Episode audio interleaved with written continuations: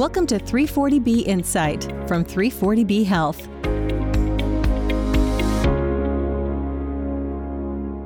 Hello from Washington, D.C., and welcome back to 340B Insight, the podcast about the 340B drug pricing program.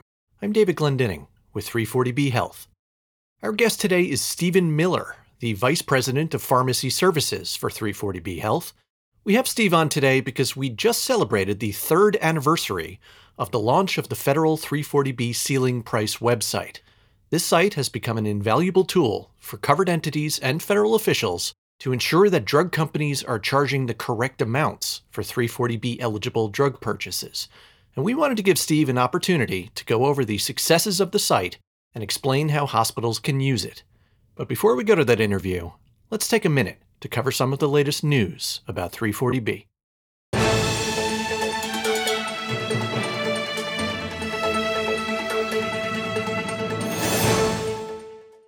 The Health Resources and Services Administration has referred the drug company Boehringer Ingelheim to the Health and Human Services Office of Inspector General for the drug maker's continued refusal to offer 340B pricing on drugs dispensed at community pharmacies. BI is the seventh company that HRSA has referred to the OIG. If the Inspector General determines that the drug maker is knowingly and intentionally overcharging 340B hospitals, federal law authorizes civil monetary penalties on the company of more than $5,000 per claim. Read more about this development in the show notes. 340B Health has released our annual survey of our member hospitals and health systems, detailing how they use their program savings. Bottom line from the 2021 results in a year marked by enormous challenges from both COVID 19 and drug company restrictions on drug discounts, all 340B hospitals surveyed continued using their savings to fund expanded access to vital services and support for patients in need. These efforts include providing free and low cost drugs, offering uncompensated care, and providing services that led to improved patient health outcomes. Please see the show notes for the full report.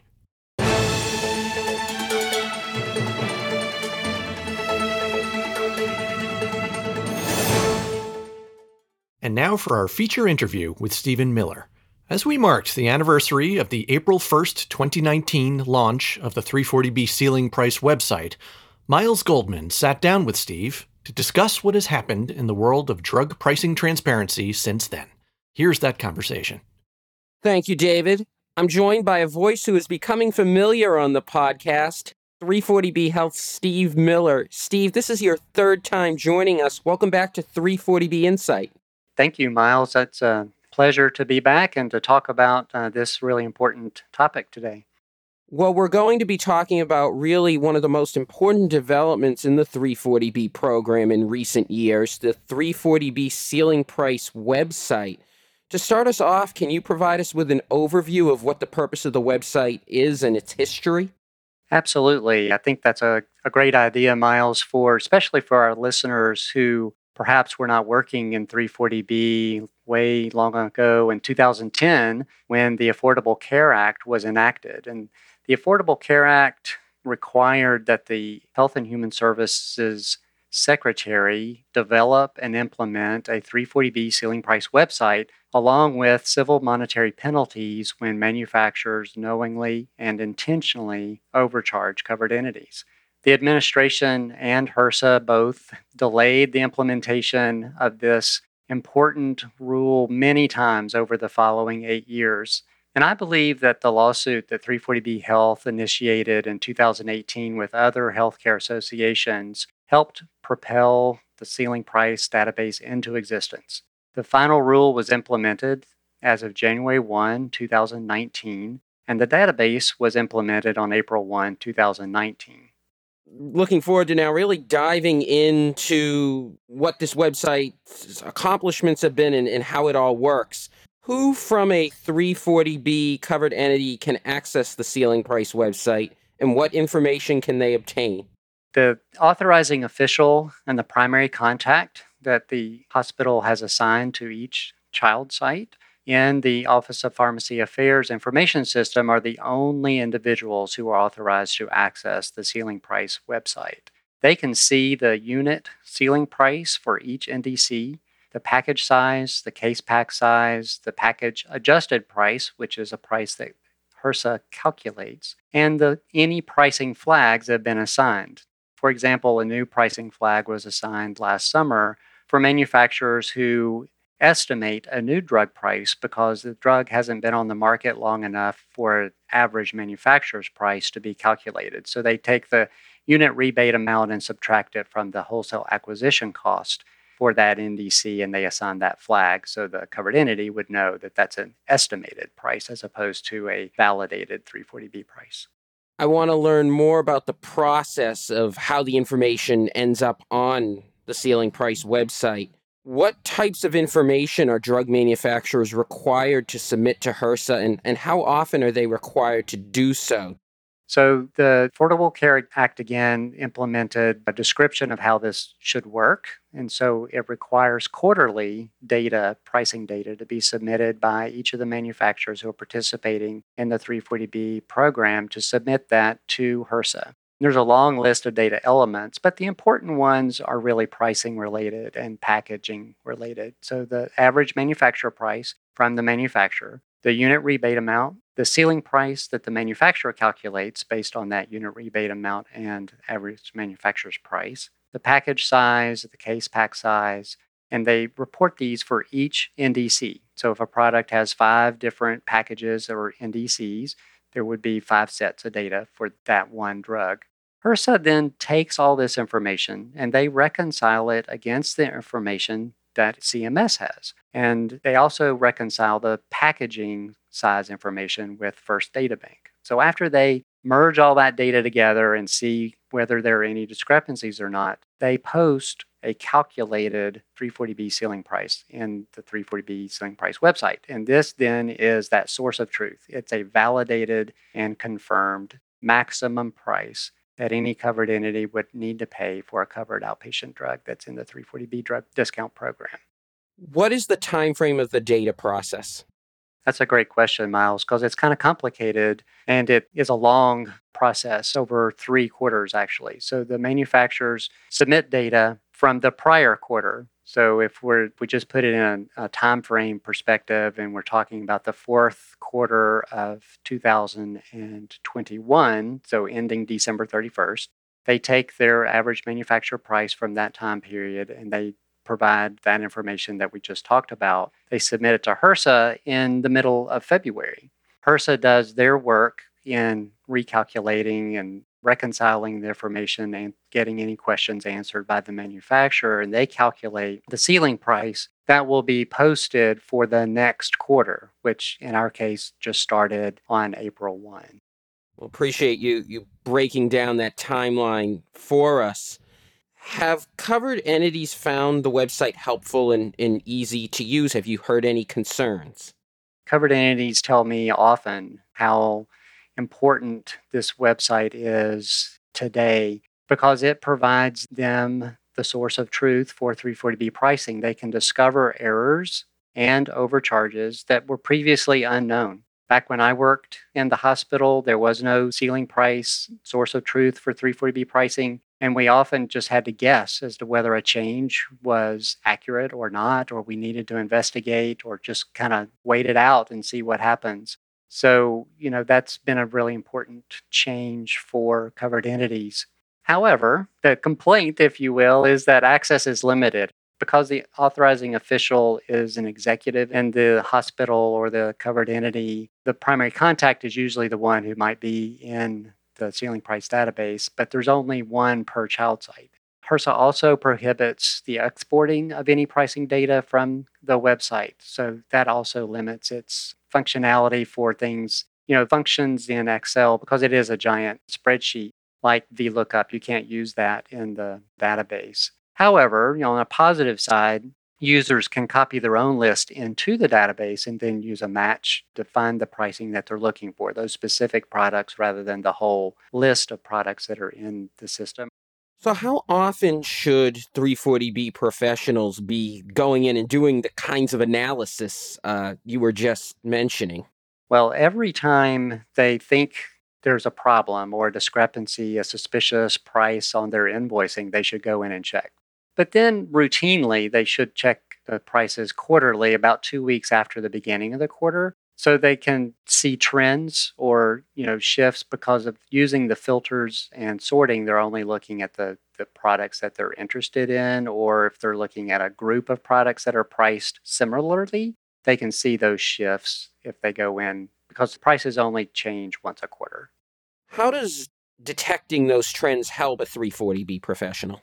So they can see whether penalties are being applied as the 340B pricing is subject to the inflationary penalties. So when manufacturers raise their prices greater than the rate of inflation, then the ceiling price or the unit rebate amount is lowered. And so they can see opportunities. Perhaps they want to change manufacturers of a particular product because another manufacturer's product is now less expensive at a 340B price. Let's say that the authorized official from a 340B hospital is on the ceiling price website and they believe, based on the information, that their hospital has been overcharged for a drug. What happens? So they would want to have someone check with the wholesaler to make sure that the pricing files are accurate. And oftentimes there are honest mistakes or errors in loading pricing files lots of things can go wrong when you're loading, you know, big data sets into systems and catalogs. And also during the first couple of weeks of each quarter, there can be some shifting as late pricing files are received from manufacturers who didn't get them in on time or other things that can cause the pricing to be out of sync with what the 340B price should be. So you want to give it a little bit of time to work out at the beginning of the quarter. So you don't want to get too excited if you see errors or discrepancies in that time period. Once you have kind of settled that the wholesaler is saying the price is right, but you think it should be something different because of what you're seeing in the ceiling price database, then you kind of have to go to the manufacturer and ask them to investigate and confirm that the price you're being charged is accurate. If you're unable to resolve that in good faith with them, that's when you report the overcharge to HRSA. And this is a really important step. So, anytime you're unable to resolve that error or overcharge, you need to complete and submit an overcharge report. And you can do this in any number of different ways. But anyway, they need to be submitted to HRSA, and HRSA will investigate each one of those with the manufacturers. I want to segue now into really talking about what the impact of the ceiling price website has been and, and all of what we've been talking about in the big picture. How has the website affected 340B pricing transparency? Oh, it's key. And so having that visibility never before available before April 1st of 2019, it has just been so important to be able to hold the manufacturers accountable. The number of recalculations and offers for refunds that have been posted on HRSA's publicly available website since the implementation has really drawn this picture for us. Before 2019, there were only a handful of overcharge notices or uh, refund offers on HRSA's website. And then in 2020, there were 16, there were 17 and last year in 2021. And we've already seen seven in the first two months of 2022. So I think it's just critically important that we have access as covered entities to those statutory ceiling prices. It is not stated in overcharge notices posted on HRSA's website the amount of money that has been overcharged. But do we have a broad sense of how much hospitals and covered entities have been overcharged? We don't really know. It's kind of a, a black hole at the moment, but I think the increasing number of publicly posted notices kind of gives us a clue that this is really big. A government report nearly 20 years ago found millions of dollars for a very small number of drugs that were being overcharged to covered entities. And the reason was found that because the manufacturers for those specific drugs were not calculating the average manufacturer's price correctly. Recently, I've heard pretty reliable source that the value of these refunds is ranging. This is a big range, but each year it's ranging from 20 million to 50 million dollars regardless whether it's 20 million or 50 million or even less than 20 million that's a really significant number in my view and that i think the ceiling price has had a big role in identifying those and bringing this to light Obviously, if hospitals are losing millions in 340B savings, that means less being able to stretch resources to provide more care and, and all the important work that the 340B program is doing. Has HRSA, in its audits of drug manufacturers, been finding occurrences of overcharging as well? Indeed, they have, Miles. It's uh, really interesting to look at their website because the manufacturer audits are posted there as well. And since they didn't start auditing manufacturers until 2015, and they only did a couple in the early years, uh, since then they've done 31 total manufacturer audits, and that includes all of fiscal year 2021.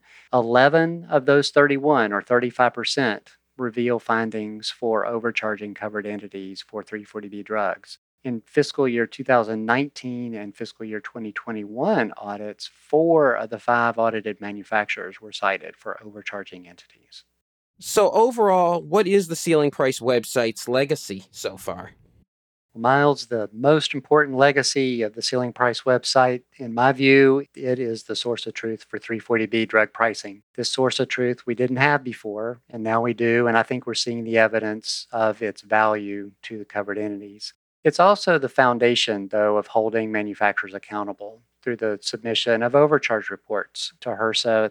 These are important whether you're unable to resolve a discrepancy that you're finding on your invoicing and unable to work in good faith with the manufacturer, or when you have an instance that the manufacturer is refusing to offer a 340B price at all for any condition or any reason. I can point to two examples recently where overcharge reports submitted to HRSA resulted in the reversal of a manufacturer's policy of not offering a 340B price or charging more than they should. And that resulted in refunds to those covered entities that had bought those drugs at a higher price. So the overcharge reports really do make a difference. And I'd strongly encourage you to submit them. Well, Steve, thank you for taking time to explain the Ceiling Price website and its impact on the 340B program, and of course, to help us celebrate its anniversary. Yes, it's great to say happy anniversary to such a positive thing for 340B. Our thanks again to Steven Miller for coming back on the show to discuss 340B drug pricing transparency and the federal ceiling price website. You'll notice that Steve mentioned how drug companies posted seven overcharge notices on the HRSA website in the first couple of months of 2022. Well, as of this recording, that number has shot up to 12 overcharge notices and counting, well on track to shatter the previous record of 17 such notices for all of 2021. We are heartened to see that the manufacturer drug price reporting process is working as intended. As always, please be sure to check out the show notes for additional information about our topic and the latest 340B news including our annual member survey report for 2021. If you have suggestions about topics we should cover on future episodes, please email that feedback to podcast at 340bhealth.org. We will be back in a couple of weeks. As always, thanks for listening and be well. Thanks for listening to 340B Insight. Subscribe and rate us on Apple Podcasts, Google Play, Spotify, or wherever you listen to podcasts. For more information, visit our website at 340bpodcast.org. You can also follow us on Twitter at 340bhealth and submit a question or idea to the show by emailing us at podcast at 340bhealth.org.